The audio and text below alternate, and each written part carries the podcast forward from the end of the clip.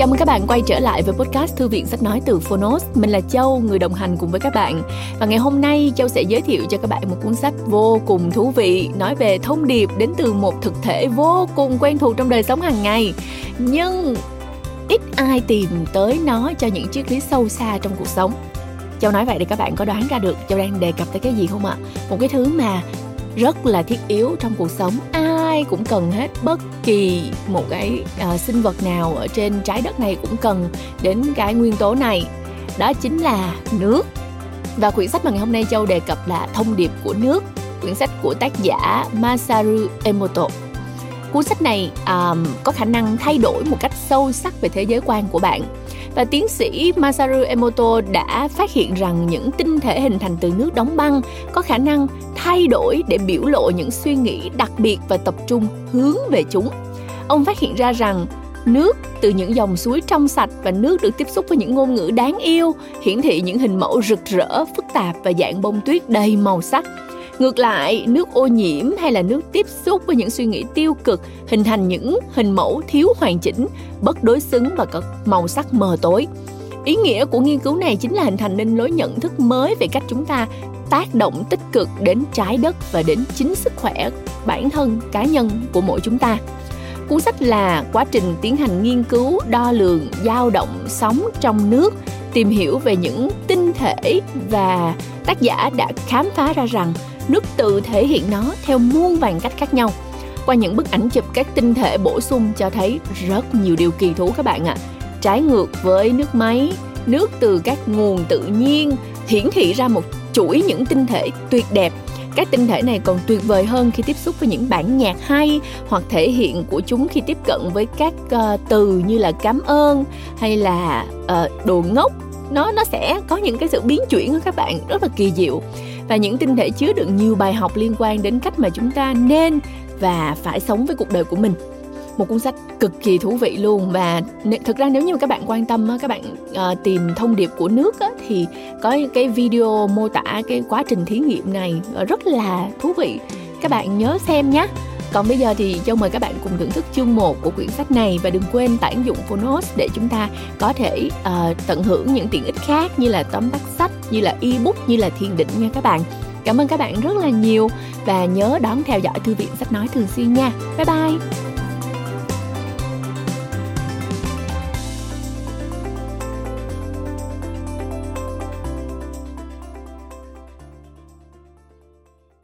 Bạn đang nghe từ Phonos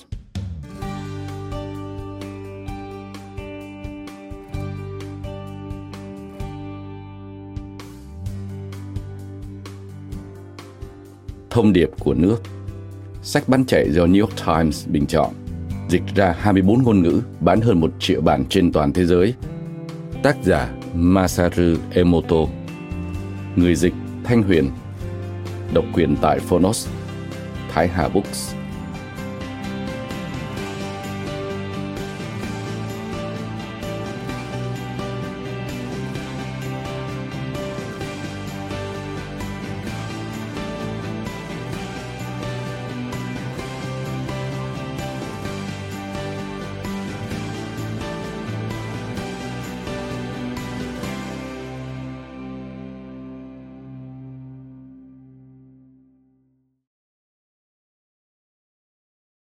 Giới thiệu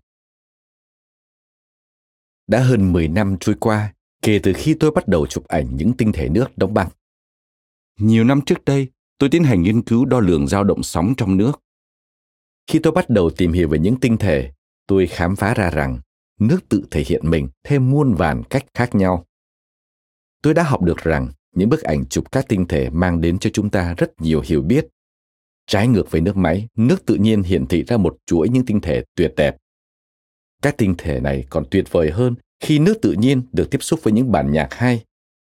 Cũng có những sự khác biệt kỳ thú được tạo ra trong những tinh thể khi nước thể hiện những từ khác nhau, ví dụ như cảm ơn hay đồ ngốc. Những tinh thể chứa đựng nhiều bài học liên quan đến cách mà chúng ta nên và phải sống cuộc đời mình. Tháng 6 năm 1999, tôi xuất bản một bộ sưu tập các bức ảnh trong một cuốn sách có tên Những thông điệp của nước tại một công ty xuất bản nhỏ có tên gọi Hado Koikusha. Mặc dù đây là cuốn sách tôi tự xuất bản và cũng không có dự định bán ở những hiệu sách lớn, nhưng kết quả của việc truyền miệng đã giúp nó trở thành một cuốn sách bán chạy. Đây là việc hầu như chưa từng xảy ra trong ngành công nghiệp xuất bản. Tôi thấy thật mãn nguyện, nửa vì kinh ngạc trước điều xảy ra ngay trước mắt, nửa bởi vì sự cảm kích của tôi với những người đã dành thời gian để chia sẻ với người khác về cuốn sách. Để cuốn sách của tôi đến được với nhiều người hơn, tôi đã cho dịch tất cả những chú thích sang tiếng Anh. Điều này đã mang lại nhiều thành công hơn nữa và tôi bắt đầu nhận được lời mời đến giảng dạy tại Thụy Sĩ và nhiều nước khác trên khắp thế giới. Việc xuất bản những bức ảnh tinh thể này cùng rất nhiều thông điệp của chúng với thế giới đã không thể diễn ra tại một thời điểm thích hợp hơn trong lịch sử. Và có lẽ nó là một dấu hiệu của thời đại mà tại đó rất nhiều người tiếp nhận được những thông điệp này. Tôi tạ ơn Chúa vì đã cho tôi cơ hội làm việc trong điều kiện này. Tôi hiểu rằng nhiều người gặp khó khăn với từ hay khái niệm Chúa Trời. Trọng tâm của cuốn sách này là nước, và khi càng hiểu thêm về nước, bạn càng thấy khó phủ nhận sự tồn tại của một đấng toàn năng. Tôi mong bạn sẽ suy nghĩ về những cảm xúc của chủ đề này khi bạn nhìn qua những bức ảnh tinh thể có trong cuốn sách.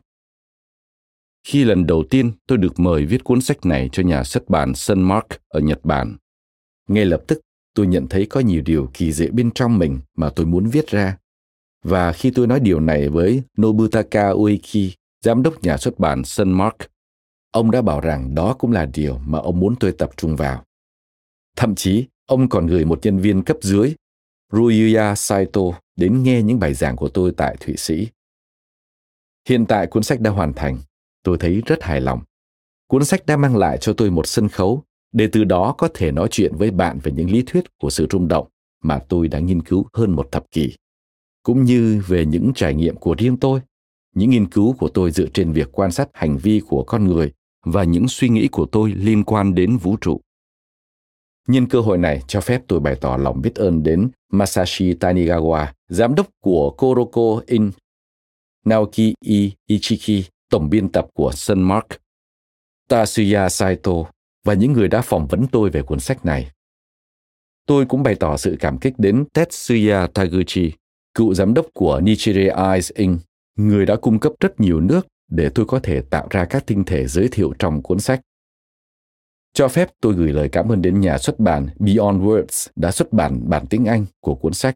Nhờ đó mà nhiều người trên khắp thế giới có thể đọc về mối quan hệ của chúng ta với nước. Tôi không thể quên bày tỏ lòng biết ơn đến tất cả những độc giả của cuốn sách này. Và cuối cùng, tôi phải nói lời cảm ơn và bày tỏ sự kính trọng của tôi với nước trong vũ trụ. Phần mở đầu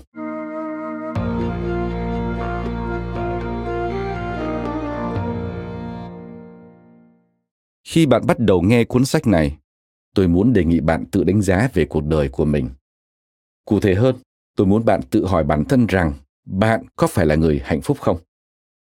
Tất nhiên định nghĩa của bạn về hạnh phúc phụ thuộc vào việc bạn là ai. Nhưng liệu bạn có cảm giác bình an trong trái tim, cảm giác yên tâm về tương lai và một cảm giác mong đợi mỗi sớm mai thức dậy? Nếu chúng ta có thể gọi đó là hạnh phúc, bạn có thể trả lời ngay lúc này rằng bạn là người hạnh phúc hay không? Tôi nghĩ tôi có thể tự tin nói rằng không nhiều người có thể dõng dạc trả lời là có. Hầu hết mọi người đều không thể nói rằng cuộc đời của họ là tất cả những gì họ kỳ vọng về nó.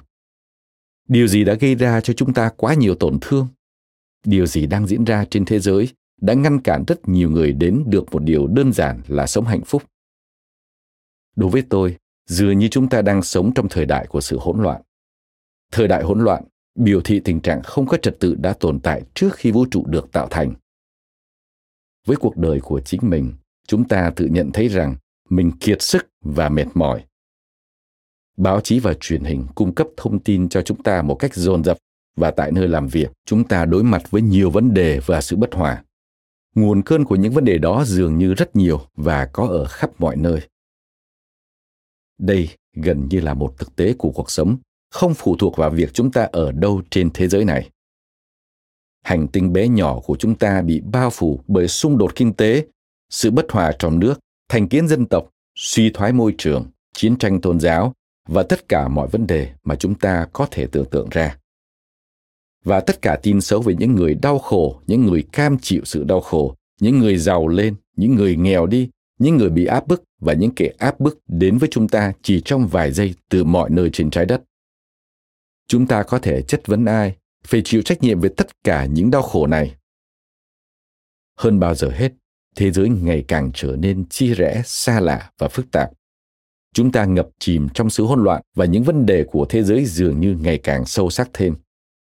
Một điểm chung của tất cả mọi người là chúng ta đang tìm kiếm một lối thoát. Tất cả mọi người đều đang tìm kiếm một câu trả lời.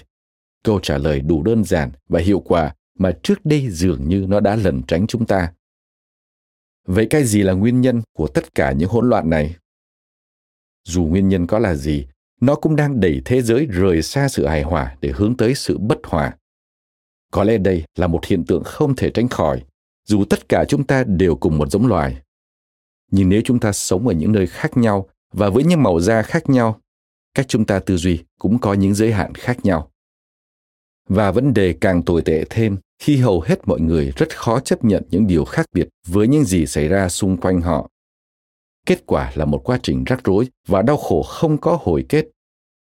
Dường như mọi giải pháp được đề xuất đều trở thành quá ngăn hạn nếu con người vẫn tiếp tục như vậy. Và giờ đây chúng ta sẽ quay trở lại điểm xuất phát. Liệu có tồn tại một giải pháp duy nhất có thể áp dụng cho nhân loại trên toàn trái đất? Giải pháp mà tất cả mọi người đều bị thuyết phục và giải pháp ấy đủ đơn giản để tất cả mọi người có thể hiểu nó. Trên thực tế, tôi đã tìm ra câu trả lời. Đơn giản là trung bình 70% cơ thể con người là nước. Khi còn là bào thai, chúng ta bắt đầu cuộc sống với 99% cơ thể là nước. Khi được sinh ra, chúng ta có 90% cơ thể là nước và theo thời gian trưởng thành, tỷ trọng nước trong cơ thể giảm xuống 70%. Khi lớn tuổi và qua đời, có lẽ nước chiếm khoảng 50% thị trọng cơ thể. Nói cách khác, trong suốt cuộc sống của mình, chúng ta hầu như tồn tại là nước. Từ góc độ vật lý, con người là nước. Khi tôi nhận ra và bắt đầu quan sát thế giới dưới góc độ này, tôi đã nhìn nhận mọi thứ theo một cách hoàn toàn mới. Trước tiên, tôi nhận ra rằng tất cả các dân tộc đều có mối ràng buộc với nước. Vì vậy, những điều tôi sắp nói có thể áp dụng cho tất cả mọi người trên toàn thế giới. Tôi tin rằng tôi cũng bắt đầu nhận ra cách mà mọi người nên sống cuộc đời của mình. Vậy làm sao để mọi người có thể sống một cuộc đời khỏe mạnh và hạnh phúc? Câu trả lời ở đây là hãy lọc sạch phần nước chiếm 70% cơ thể của bạn. Nước trong dòng sông vẫn còn tinh khiết vì nó luôn chuyển động. Khi bị chặn lại, nước sẽ chết. Vì vậy, nước phải được lưu thông thường xuyên nước hay máu trong cơ thể người bệnh thường trì trệ. Khi máu ngừng chảy, cơ thể bắt đầu suy sụp và nếu máu không lưu thông lên não, nó có thể đe dọa đến tính mạng người bệnh. Nhưng tại sao máu trở nên trì trệ? Chúng ta có thể thấy tình trạng này thông qua sự trì trệ của cảm xúc. Các nhà nghiên cứu hiện đại đã chỉ ra mối quan hệ trực tiếp giữa trạng thái tâm lý và tình trạng của cơ thể. Khi có một cuộc sống đầy đủ và thú vị, bạn cảm thấy khỏe mạnh hơn và khi cuộc sống của bạn tràn ngập những nỗi buồn và tranh đấu, cơ thể của bạn sẽ thể hiện điều đó. Vì vậy, khi những cảm xúc tràn đầy cơ thể, bạn sẽ cảm nhận được niềm vui sướng và thấy cơ thể mình tràn trề sức sống. Di chuyển, thay đổi chảy là tất thể những động năng của cuộc sống. Nếu suy xét về việc trước khi trở thành con người, chúng ta tồn tại như nước, chúng ta sẽ tiến gần hơn tới đáp án của câu hỏi cơ bản con người là gì nếu hiểu rõ ràng hơn về nước chúng ta sẽ hiểu nhiều hơn về cơ thể con người thậm chí sẽ giải mã được điều bí ẩn tại sao chúng ta sinh ra và tồn tại như vậy vậy thì nước là gì câu trả lời đầu tiên của bạn có thể là đó là một động lực của cuộc sống. Nếu mất đi 50% nước trong cơ thể, chúng ta không thể duy trì được cuộc sống. Nước có trong máu và dịch cơ thể là phương tiện để chất dinh dưỡng lưu thông. Chu trình này của nước giúp chúng ta có khả năng sống một cuộc sống tích cực. Nước có vai trò là người vận chuyển năng lượng trên toàn cơ thể. Vận chuyển năng lượng cũng tương tự như chiếc xe tải vận chuyển hàng hóa di chuyển khắp cơ thể. Nếu cơ thể bị tắc hoặc bẩn, hàng hóa vận chuyển trên xe tải cũng bị bẩn. Vì vậy, điều quan trọng là phải giữ nước luôn sạch sẽ. Khác hơn hẳn trong quá khứ, Hiện nay cộng đồng y tế đã bắt đầu nhận thấy nước là phương tiện vận chuyển năng lượng, thậm chí nó còn được sử dụng trong việc điều trị bệnh. Liệu pháp vi lượng đồng căn là một trong những lĩnh vực mà giá trị của nước được công nhận. Liệu pháp vi lượng đồng căn khởi nguồn tại Đức vào nửa đầu thế kỷ thứ 19 với định luật của bác sĩ Samuel Hahnemann, sinh năm 1791, mất năm 1843. Nhưng nguồn gốc của nó lại xuất phát từ cha đẻ của nền y học Hippocrates, sinh 460, mất 370 trước công nguyên. Người đã đưa ra rất nhiều liệu pháp tương tự như liệu pháp vi lượng đồng căn. Chỉ bằng một câu nói, cha đẻ của nền y học đã dạy chúng ta lấy độc trị độc. Ví dụ, với một người đang bị nhiễm độc trì, các triệu chứng có thể được giảm bớt bằng cách uống nước với một lượng cực nhỏ trì trong đó. Một lượng nằm trong khoảng 1 phần 10 mũ 400 đến 1 phần 10 mũ 12, 1.000 tỷ. Ở tỷ lệ này, trên thực tế, hầu như chất độc không còn ở trong nước, nhưng các đặc tính của nó vẫn còn và điều này tạo ra phương thuốc để điều trị nhiễm độc trì. Liệu pháp vi lượng đồng căn cho rằng càng pha loãng thì càng hiệu quả. Kết luận hợp lý chính là mức độ đậm đặc của chất độc trong cơ thể càng cao thì tỷ lệ pha loãng càng phải cao hơn. Một cách khác để thể hiện ý tưởng này là thay vì tác động đến vấn đề đang được sử dụng để thoát khỏi các triệu chứng, thông tin đã sao chép trong nước được sử dụng để loại bỏ những thông tin về triệu chứng của độc tố. Vì vậy, nước có khả năng sao chép và ghi nhớ thông tin. Chúng ta cũng có thể nói rằng nước trong đại dương có ký ức về các vật thể sống trong đại dương. Sông băng của trái đất có thể chứa hàng triệu năm lịch sử của cả hành tinh. Nước lưu chuyển vòng quanh, chảy qua cơ thể chúng ta và tràn qua những phần còn lại của thế giới. Nếu có khả năng đọc được những thông tin chứa trong ký ức của nước, chúng ta có thể đọc được một câu chuyện có tính sử thi. Hiểu về nước là hiểu về vũ trụ, những tuyệt tác của tự nhiên và hiểu về chính cuộc sống của chúng ta. Tôi đã nghiên cứu về nước trong nhiều năm, nhận biết về khả năng sao chép thông tin của nước đã thay đổi cuộc đời tôi. Sau khi khám phá ra điều này tại Mỹ, tôi đã mang chúng quay lại Nhật, sử dụng chức năng sao chép thông tin của nước để giúp mọi người phục hồi sức khỏe. Tại thời điểm đó, các bác sĩ thậm chí còn không thèm cân nhắc về khả năng chữa bệnh của nước. Tôi đã và đang hoàn toàn tin rằng nước có khả năng ghi nhớ và vận chuyển thông tin, nhưng cộng đồng y tế đã thẳng thừng phủ nhận niềm tin này. Vào năm 1988, nhà khoa học người Pháp Jacques Benveniste tiến hành thử nghiệm để kiểm chứng những nguyên tắc cơ bản của liệu pháp vi lượng đồng căn. Ông pha lãng thuốc trong nước đến độ không thể phát hiện được chúng bằng những thiết bị lâm sàng. Sau đó ông phát hiện ra rằng dung dịch này có tác dụng tương tự với bệnh nhân như thuốc không pha loãng. Một năm sau, khi ông gửi kết quả này cho tạp chí Nature của Anh, họ xuất bản chúng cùng lời nhận xét rằng các kết quả thí nghiệm là không chắc chắn và chưa có bằng chứng vật lý. Giả thuyết vẫn bị chôn vùi và quên lãng kể từ đó. Bất cứ khi nào việc có người quay lại với những nghiên cứu và thí nghiệm này đến tay cộng đồng khoa học ở một mức độ nào đó đều nhận được sự phản đối mang tính đồng thuận của cả cộng đồng. Từ lâu tôi đã tự hỏi nếu có thể tìm ra bằng chứng cụ thể về khả năng ghi nhớ thông tin của nước, có cách nào để quan sát điều này bằng mắt thường hay không? Khi mở rộng trái tim cho mọi khả năng, bạn bắt đầu nhận thấy những việc nhỏ có thể dẫn đến những khám phá vĩ đại. Và một ngày nọ, tôi tình cờ mở một cuốn sách và đọc được dòng chữ không có hai bông tuyết nào hoàn toàn giống nhau. Tất nhiên, tôi đã được học điều này tại trường phổ thông. Hình dạng của tất cả các bông tuyết đã rơi trên trái đất hàng triệu năm là hoàn toàn khác nhau. Tuy nhiên, khi tôi đọc lại câu này, dường như nó có một ý nghĩa hoàn toàn khác vì trái tim tôi đã rộng mở để tiếp nhận thông điệp đó. Sau đó, tôi đã nghĩ, nếu tôi đóng băng nước và nhìn vào các tinh thể, mỗi tinh thể sẽ thực sự là một cá thể độc nhất. Và thời điểm đó đã đánh dấu bước đầu tiên của tôi trong cuộc thám hiểm vùng đất mới chưa ai từng đặt chân đến. Kế hoạch của tôi là đóng băng các tinh thể và chụp ảnh những tinh thể đó. Tôi không muốn chỉ dừng lại ở cấp độ ý tưởng. Ngay lập tức, tôi yêu cầu một nhà nghiên cứu trẻ trong công ty của tôi bắt đầu các thử nghiệm. Nhưng đây là một lĩnh vực chưa ai biết đến. Không có gì đảm bảo rằng những nỗ lực của chúng tôi sẽ được đền bù thỏa đáng. Lạ lùng thay, tôi chưa bao giờ lo lắng về điều đó. Tôi biết chắc rằng giả thuyết của tôi là chính xác và những thí nghiệm sẽ diễn ra tốt đẹp. tôi chỉ tin vào điều đó. Bình thường tôi là một người thiếu kiên trì, nhưng lần này tôi sẽ không bỏ cuộc. Bước đầu tiên, tôi thuê một kính hiển vi cực kỳ chính xác soi vào nước đá trong tủ lạnh. Tuy nhiên, khi chụp ảnh ở nhiệt độ thường thì băng tan rất nhanh. Điều đó khiến chúng tôi mất khá nhiều thời gian trước khi có thể chụp được những bức hình tinh thể. Cuối mỗi ngày làm việc, tôi đi ăn tối cùng nhà nghiên cứu trẻ tuổi và động viên anh ta. Tôi nói với anh ta rằng tôi chỉ mong muốn anh sẽ làm tốt nhất trong khả năng của mình. Cuối cùng, sau hai tháng thí nghiệm, chúng tôi đã chụp thành công một bức ảnh.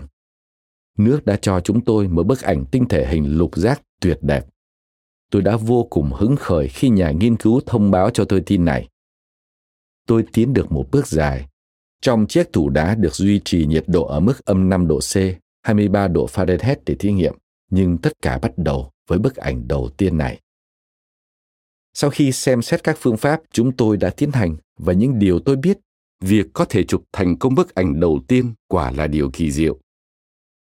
Mọi việc chỉ khả thi khi bạn nghĩ rằng nó khả thi. Chúng tôi đã thực hiện nó bằng sức mạnh ý chí. Điều mà chúng ta tưởng tượng trong tâm trí sẽ trở thành thế giới của chúng ta. Đây là một trong những điều tôi học được từ nước. Những bức ảnh tinh thể tôi bắt đầu ghi nhận chứng tỏ một cách hùng hồn rằng chúng có khả năng thể hiện thế giới. Tôi đã nhận thấy trong nó một triết lý sâu sắc. Những tinh thể chỉ xuất hiện trong vòng 20-30 giây khi nhiệt độ tăng và băng bắt đầu tan chảy những chân lý của vũ trụ hình thành và dần trở nên hữu hình, dù chỉ trong khoảnh khắc chiếc cửa sổ thời gian nhỏ xíu này đã cho chúng ta nhìn lướt vào một thế giới đầy kỳ diệu để tôi giải thích, tôi đã ghi lại được hình ảnh các tinh thể như thế nào tôi cho 50 loại nước vào 50 cái đĩa Petri khác nhau. Những năm đầu tiên tôi thường dùng 100. Sau đó tôi làm đông những chiếc đĩa ở nhiệt độ âm 20 độ C, 4 độ Fahrenheit trong vòng 3 giờ ở trong tủ đá.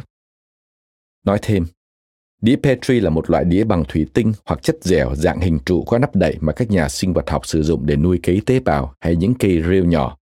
Nó được đặt theo tên của nhà vi khuẩn học người Đức Julius Richard Petri vì ông là người phát minh ra loại đĩa này. Trở lại nội dung chính.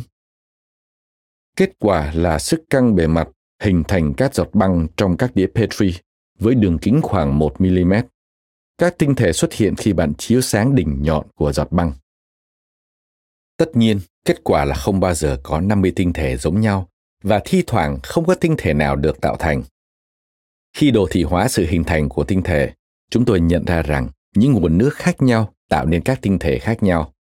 Một vài tinh thể tương tự nhau, một số bị biến dạng và với một số loại nước không có tinh thể nào được tạo ra. Trước tiên, tôi nhìn vào những tinh thể của nước máy từ những địa điểm khác nhau. Nước của Tokyo thực sự là một thảm họa nước máy chứa một lượng chlorhydrit để khử trùng đã phá hủy hoàn toàn những cấu trúc được tìm thấy trong nước tự nhiên. Tuy nhiên, với nước tự nhiên, dù nó đến từ đâu, nước suối tự nhiên, nước ở sông ngầm, nước sông băng và thượng nguồn của dòng sông đều tạo thành các tinh thể hoàn chỉnh. Những nỗ lực của tôi trong việc chụp ảnh các tinh thể nước đá và tiến hành nghiên cứu đã bắt đầu tiến triển. Một ngày kia, nhà nghiên cứu, người đã bị cuốn vào dự án như tôi, đã nói vài điều hoàn toàn vượt ra ngoài phạm vi nghiên cứu. Hãy xem điều gì xảy ra khi chúng ta cho nước tiếp xúc với âm nhạc. Tôi biết rằng những rung động của âm nhạc có tác động tới nước. Bản thân tôi cũng vô cùng yêu thích âm nhạc và khi còn bé, tôi từng mơ ước sẽ trở thành một nhạc sĩ chuyên nghiệp. Vì thế, tôi đã ủng hộ thử nghiệm có vẻ ngớ ngẩn này. Lúc đầu chúng tôi chẳng có ý tưởng gì về thể loại âm nhạc mà mình sẽ sử dụng và chúng tôi có thể tiến hành các thí nghiệm trong những điều kiện nào. Nhưng sau nhiều lần thử và sai đáng kể, chúng tôi đi đến kết luận rằng phương án tốt nhất và có lẽ đơn giản nhất là đặt một chai nước trên bàn giữa hai cái loa và vặn âm lượng loa ở mức bình thường người ta hay nghe nhạc. Chúng tôi cũng sử dụng chính loại nước mà mình từng dùng trong các thí nghiệm trước đây. Đầu tiên, chúng tôi thử dùng nước cất từ một nhà thuốc. Kết quả đã làm chúng tôi kinh ngạc. Bản giao hưởng đồng quê của Beethoven với sắc thái rõ ràng và tươi sáng cho ra những tinh thể có cấu trúc tuyệt đẹp. Bản giao hưởng số 40 của Mozart, một lời nguyện cầu thanh nhã cho cây đẹp, đã tạo thành những tinh thể tinh tế và thanh lịch. và những tinh thể được tạo thành từ sự tiếp xúc với khúc Etude giọng mi trưởng Opus 10 số 3 của Chopin làm chúng tôi ngạc nhiên bởi những chi tiết đáng yêu của chúng. Tất cả những tinh thể chúng tôi thu được khi cho nước tiếp xúc với những bản nhạc cổ điển đều có cấu trúc và những đặc tính riêng biệt. Ngược lại, những tinh thể thu được khi cho nước tiếp xúc với những âm thanh mãnh liệt, chát chúa đều thiếu cấu trúc và phân mảnh. Nhưng chúng tôi không dừng các thí nghiệm tại đó. Tiếp đó, chúng tôi đang nghĩ về việc điều gì sẽ xảy ra nếu chúng tôi viết những từ như cảm ơn hay ngỡ ngẩn lên những mảnh giấy và bọc giấy xung quanh chai nước để những từ này tiếp xúc với nước. Có lẽ để nước đọc văn bản, hiểu nghĩa của chúng và thay đổi hình thức của mình cho phù hợp là một điều rất thiếu hợp lý. Nhưng từ những thí nghiệm với âm nhạc, tôi biết rằng những điều kỳ lạ có thể xảy ra. Chúng tôi cảm thấy như thể mình đang đi trên một hành trình thám hiểm trong khu rừng rậm chưa từng xuất hiện trên bản đồ. Kết quả của những thí nghiệm đã không làm chúng tôi thất vọng. Nước tiếp xúc với từ cảm ơn hình thành các tinh thể lục giác tuyệt đẹp. Nhưng nước tiếp xúc với từ ngỡ ngẩn cho ra tinh thể giống như khi nước tiếp xúc với âm nhạc chát chúa, không cấu trúc và phân mảnh. Tiếp tục thử nghiệm cho thấy khi nước tiếp xúc với những biểu hiện tích cực như hãy làm đi sẽ tạo thành những tinh thể có cấu trúc và hấp dẫn. Nhưng khi nước tiếp xúc với những biểu hiện tiêu cực như làm đi thì hầu như không hình thành bất kỳ tinh thể nào cả. Bài học chúng ta có thể rút ra từ những thí nghiệm này chính là sức mạnh của ngôn từ. Những rung động của những ngôn từ tích cực có tác động tốt với thế giới quanh ta, trong khi những rung động của những ngôn từ tiêu cực có sức mạnh phá hủy chúng. Tìm hiểu về nước là một cách thăm dò để khám phá quy luật vận hành của vũ trụ và những tinh thể của nước giống như một cánh cổng để tiến vào một chiều khác của không gian. Khi tiếp tục những thí nghiệm chụp ảnh tinh thể, chúng tôi nhận thấy mình bắt đầu leo lên nấc thang hướng tới những hiểu biết về các chân lý sâu xa của vũ trụ. Tôi đặc biệt nhớ một bức ảnh. Đó là tinh thể tinh tế và đẹp nhất tôi từng được nhìn thấy, được tạo thành khi cho nước tiếp xúc với tình yêu và lòng biết ơn. Như thể nước đã vui mừng và chúc tụng bằng một bông hoa đang nở rộ. Nó đẹp đến nỗi tôi có thể nói rằng nó đã thực sự thay đổi cuộc đời tôi tại chính thời điểm đó. Nước đã dạy tôi về những món ăn của tâm hồn con người và tác động mà tình yêu và lòng biết ơn tạo ra trên thế giới. Tại Nhật Bản người ta nói rằng những từ ngữ của tâm hồn cư trú trong một linh hồn có tên gọi Kotodama. Hay linh hồn của từ ngữ và hành động phát âm những từ ngữ sẽ có sức mạnh thay đổi thế giới. Tất cả chúng ta đều biết từ ngữ có ảnh hưởng rất lớn đến cách suy nghĩ, cảm nhận của chúng ta và những điều này thường diễn ra trôi chảy hơn khi dùng những từ tích cực. Tuy vậy, đến tận bây giờ, chúng ta chưa bao giờ thấy được hiệu quả của những từ tích cực một cách lý tính.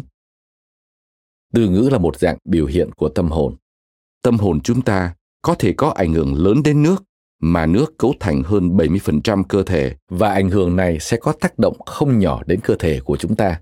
Những người có sức khỏe tốt thường có trạng thái tinh thần tốt. Quả thực, một tinh thần khỏe mạnh cư trú thoải mái nhất trong một cơ thể khỏe mạnh. Ngoài việc giúp đỡ mọi người duy trì sức khỏe trong nhiều năm, tôi còn chăm sóc những người bệnh. Và càng chứng kiến nhiều người đau đớn, tôi càng tin rằng, ở mức độ tổng quan, bệnh tật không chỉ là vấn đề của từng cá nhân, mà nó là kết quả của sự biến đổi của toàn xã hội. Trừ khi có điều gì đó cải thiện thế giới méo mó mà chúng ta đang sống, và trừ khi chúng ta có thể chữa lành những tâm hồn bị tổn thương, số lượng những người bị bệnh sẽ không giảm. Vậy những dị tật của thế giới là gì? Đó là những dị tật của tâm hồn và những dị tật này ảnh hưởng đến toàn vũ trụ. Như một giọt nước nhỏ vào trong ao sẽ tạo thành những gợn sóng lan ra vô tận. Chỉ một tâm hồn không tốt cũng đủ lan tràn khắp thế giới, dẫn đến sự biến dạng toàn cầu. Nhưng mọi chuyện không phải hoàn toàn vô vọng. Chúng ta đã có được sự cứu rỗi tuyệt vời có tên gọi tình yêu và lòng biết ơn. Trái đất đang kiếm tìm nó muốn trở nên xinh đẹp, nó muốn trở nên đẹp nhất có thể. Trước đây tôi đã nói rằng có thể quan niệm con người là nước. Tôi khá chắc rằng nước trong cơ thể con người khi được nhìn qua các bức ảnh tinh thể sẽ trải qua một vài thay đổi về hình dạng. Và tôi đã tìm thấy tinh thể đẹp hơn tất thảy. Tinh thể được tạo thành bởi tình yêu và lòng biết ơn. Điều này được cho là nền tảng của tất cả các tôn giáo trên thế giới, và nếu điều đó là thật thì luật pháp sẽ không còn cần thiết nữa. Bạn thực sự đã biết được đáp án. Tình yêu và lòng biết ơn là các từ sẽ cung cấp chỉ dẫn cho toàn thế giới. Nước chỉ dẫn cho chúng ta một con đường rất rõ ràng để sống tốt hơn. Câu chuyện của nước đến từ từng tế bào riêng lẻ, cấu thành nên toàn bộ vũ trụ. Tôi hy vọng rằng bạn sẽ cảm nhận được sự mong đợi và phấn khích giống như tôi đã cảm thấy khi khám phá ra diễn tiến của câu chuyện kịch tính.